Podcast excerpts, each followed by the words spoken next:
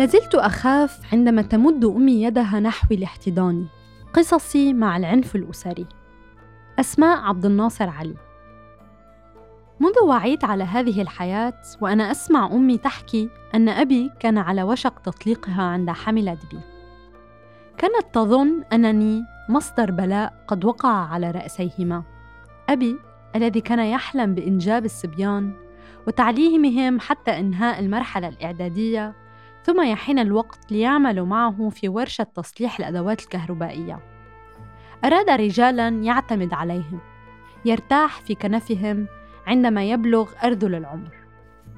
لكن ما حصل عليه هو ابنتان توأم وبالطبع لم يكن يتوقع أن مولوده الثالث سيكون أيضا بنتا.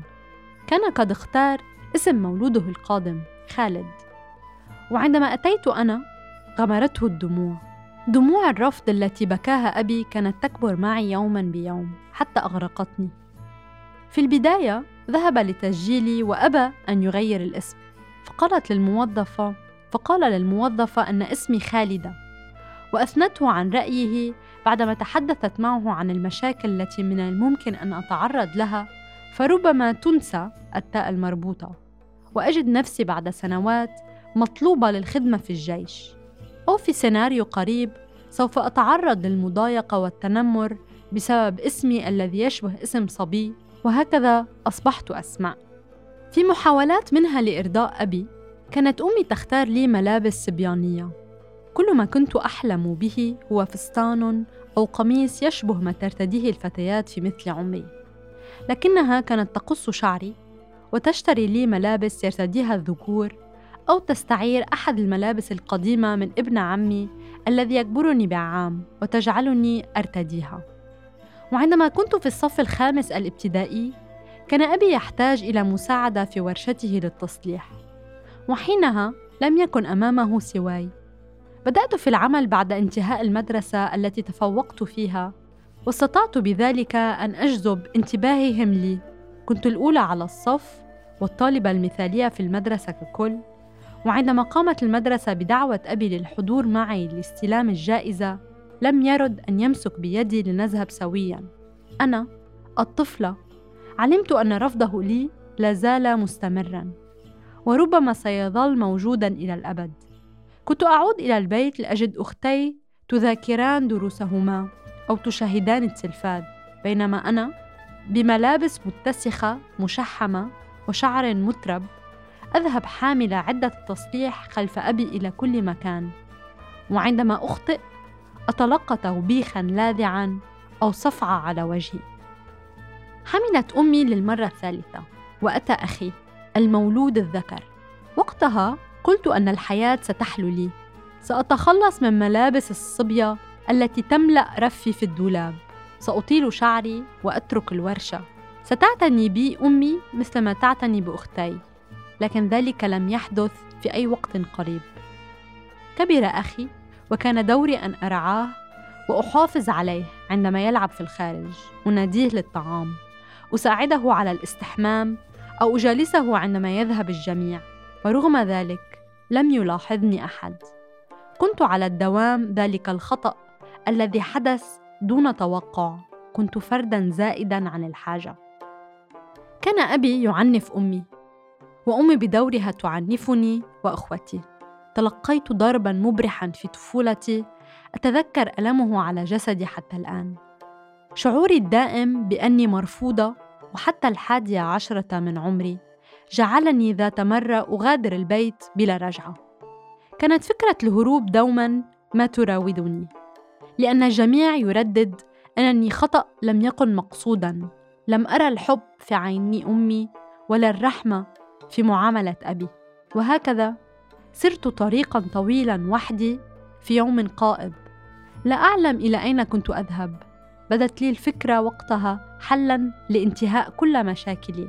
أردت أن أجد بيتا آخر يرحب بي. ربما تجدني امرأة لا تستطيع إنجاب طفل واحد. ووقتها سأكون ذات قيمة. سأكون مقبولة للمرة الأولى في حياتي. كان خيالي يسرد القصص الإيجابية علي في طريق دام 13 كيلومترا. مشيتها على قدمي والشمس تتخلل جسدي حتى أصابتني بالحمى. تعرضت لحادث سير أثناء عبوري للطريق وتم نقلي لمشفى قريب من موقع الحادث حيث تعمل هناك جارتنا التي تعرفت علي. هذه وأخبرتها أنني شخص آخر لا تعرفه. كل ما كنت أريده ألا أعود إلى البيت حيث فقدت هويتي طفولتي وأشياء أخرى. اليوم أقوم بكتابة مقالات أحرص فيها على توعية أولياء الأمور بضرورة الانتباه لمشاعر أطفالهم بأخذ الخلافات الأسرية بعيداً عنهم ومراعاة حقوقهم في الدعم والتشجيع وإظهار مشاعر الحب والقبول تجاههم. فربما أساعد بإنقاذ إنسان آخر سيكبر ذات يوم ولا يشعر نفس شعوري أو يمر بما مررت به من الهام جدا أن تسأل طفلك كيف تشعر؟ بما تفكر؟ فكل أمل الآن في الحياة ألا تشعر ابنتي شيئا مما شعرته وألا تكون بجانبي وتفكر أنها تريد الهروب حتى تكون بخير بعيدا عني في اليوم الذي عدت فيه إلى البيت لم يكن أبي متأثرا بغيابي كانت أمي تبكي وتتأسف لكن أبي لم يشعر أن شيئا أحدا كان ناقصا. من القسوة أن تخبر شخصا أنه مجرد خطأ ونشاز في المعزوفة البشرية الهائلة. فكيف إن كان هذا الشخص هو طفله؟ بعد احتفالي بعيد ميلادي العشرين تقدم قريب لي لخطبتي. لم يستشرني أبي لكنه وافق على الفور. وعندما صارحت أمي بأن لا رغبة لي في هذا الشخص وأنني لا أطيقه بشكل خاص أقنعتني أن ذلك كله مجرد وهم وأن الزواج أكبر من ذلك. وقالت ضمنيا أن خروجي من البيت وزواجي من هذا الرجل سيكون أفضل شيء حدث لي في حياتي. بدأنا بالتعرف على بعضنا البعض. أخبرته بأحلامي في العمل الكتابة والسفر وأنها شروط لن أتخلى عنها مهما كان ما أفعله في حياتي ومهما كانت ظروفي فأخبرني أن لا مانع لديه. وبعد فترة ليست بقليلة وعندما اقترب موعد الزواج قال أنه لا يريدني أن أعمل وأن الكتابة ليست مهنة والسفر لميسوري الحال. وبدأ في إخبار رؤيته لما يجب أن تكون عليه حياتي بعد الآن. كنت مجرد جزءا من خطته. حاولت تذكيره بوعوده لي بأن أصبح حرة معه وأن أستطيع أن أتخلص من الضغوط التي عايشتها طوال حياتي. لكنني أدركت أن تلك الوعود كانت مجرد مصيدة حتى يتمكن من الارتباط بي. كان متأكدا أنني لا أستطيع أن أفسخ خطبتنا قبل كتب الكتاب بأيام معدودة. ما الذي سيقوله الناس عني؟ وكان ذلك هو ما حدث فعلا. خشيت أن أعود إلى السجن التي فرضته علي أسرتي فكنت أستعد للالتحاق بسجن آخر. السجن واحد والسجان هذه المرة مختلف. حاولت أن أحكي له عن الصعاب التي مررت بها وعن حاجتي كإنسان لأن أختار ما أريده أو أن أجربه. أخبرته عن العنف الذي مارسته أمي ضدي وعن معاملة أبي الجافه الشديدة التي أقصتني عن البيت. أظهرت له ضعفي كمحاولة لاستمالة مشاعره لكنه استخدم ذلك ضدي. وعندما اخبرته بقراري الأخير بالرحيل عنه وإنهاء علاقتنا قام بتهديدي وضربي وقال لو أبوك وأمك ما كانوش طايقينك إنني تحمدي ربنا إنك معايا وحاتجوزك ولو هم كل ده ما أقدرش عليكي أنا اللي هربيك من جديد. أخبرت أبي وأمي عما قاله فبررا له هو رجل وأنت استفزيته فسخت خطبتي قبل يوم واحد من عقد القران. تقبلت كل الإساءات التي كانت على وشك الانفجار في وجهي لأني كنت على يقين بأن هذه المحاولة ستبوء بالفشل. كم من فتاة هربت إلى حلم زواج لأنها أرادت أن تتخلص من قسوة الأهل وتعنتهم. كم من فتاة انتهى بها الأمر في زواج مرير لأنها لم تكن تعتبره أكثر من مجرد فرصة للهروب. بعد تخرجي من الجامعة كنت أعمل ليل نهار. لم يساعدني أحد رفض أهلي أن أعمل من الأساس لكني نجحت في الحصول على أول عمل في مجال الكتابة من المنزل.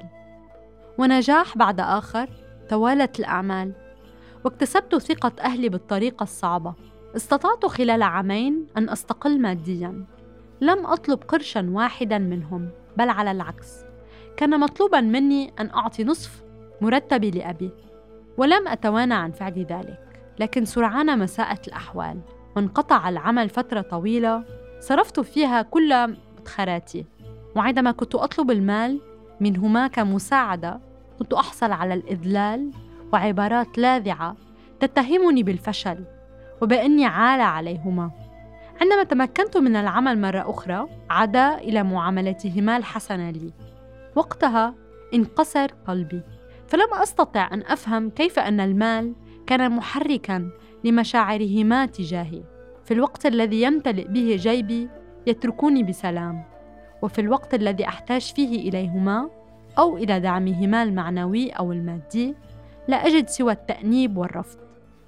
رغم ذلك لم يستطع الاستقلال المادي أن يجعلني أتخذ قرارا يخص حياتي وحدي.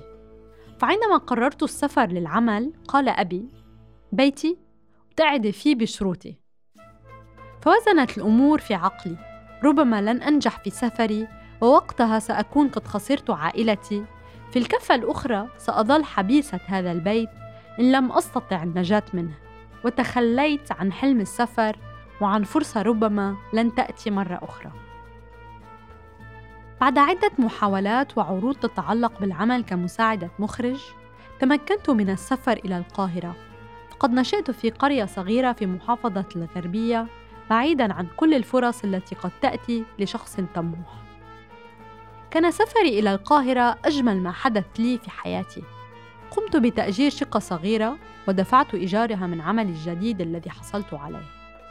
بدأت في الكتابة لصالح إحدى الشركات في القاهرة وقد تمكنت من إتمام تجربة الاستقلال بحق.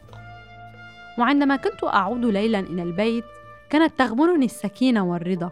هنا وأنا على بعد أميال من البيت الذي نشأت فيه بعيداً عن أبي بعيداً عن أمي لأول مرة أحسست بأني بأمان. أحسست أني في البيت. قضيت سنتين وأنا أواجه الحياة بمفردي. كان الأمر ثقيلاً على عاتقي لكنه كان محبباً إلي. والآن بعد مرور ثلاثة سنوات عرفت أنها لم تكن تجربتي وحدي. كثير من النساء من حولي ومن الرجال أحيانا يريدون ويبحثون عن مهرب من المكان الذي نشأوا فيه. قد يكون الهروب من بيت الوالدين ضرورة للبعض وفرصة للتعافي من أثار التربية الخاطئة والتعنيف الأسري. استطعت النجاة ولم أخسر ايا من والدي بل كانت رحلة هروبي ومحاولاتي المستمره املا بأن أكسب معاركي النفسية واملا بأن أخسر خوفي وتراكمات العنف والأذى اللذين تعرضت لهما. كانت المحاولة الخامسة لي تقع بين فسخ خطبتي الأولى ومحاولة الاستقلال المادي بعد التخرج. دفعني يأسي لمحاولة سلب روحي والتخلص من حياتي. طفلة لم تلقى القبول لدى والديها. تأثرت ميولها بفعل تربيتهما لها. مزرعة خصبة للأمراض النفسية. مراهقة لا تستطيع حب نفسها. شابة لا تستطيع قول لا.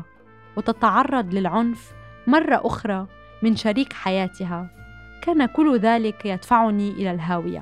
حتى جاءت فرصتي في الحصول على العمل في الكتابة. قد كان ذلك بمثابة اعتذار من الحياة لي فاخترت تغيير مسار حياتي. الآن أنا سيدة مستقلة ماديا كاتبة. لي محاولات ليست سيئة في الكتابة بأشكالها. أتمنى في يوم ما أن أنجب فتاة. سأجعلها تعرف من يومها الأول حتى الأخير أنها محبوبة ومقبولة وأنها حرة في اختياراتها وأنه ليس عليها الهرب من شيء حتى تحظى بالحياة التي تريد. لازلت أعاني من أثار طفولتي الحزينة والمعاملة التي تلقيتها. لازلت أخاف عندما تمد أمي يدها نحوي لاحتضاني فجسدي يتذكر كيف كانت تمدها لتعاقبني. لكنني أستطيع أن أقول أنني أخيرا استطعت أن أهرب. كانت الكتابة مهربي ودوائي وأتمنى أن أرد لها يوما معروفها في إنقاذ حياتي وانتشالي من بؤرة العوز والحاجة إلى الآخرين إلى نعمة الاستقلال المادي والعمل بها.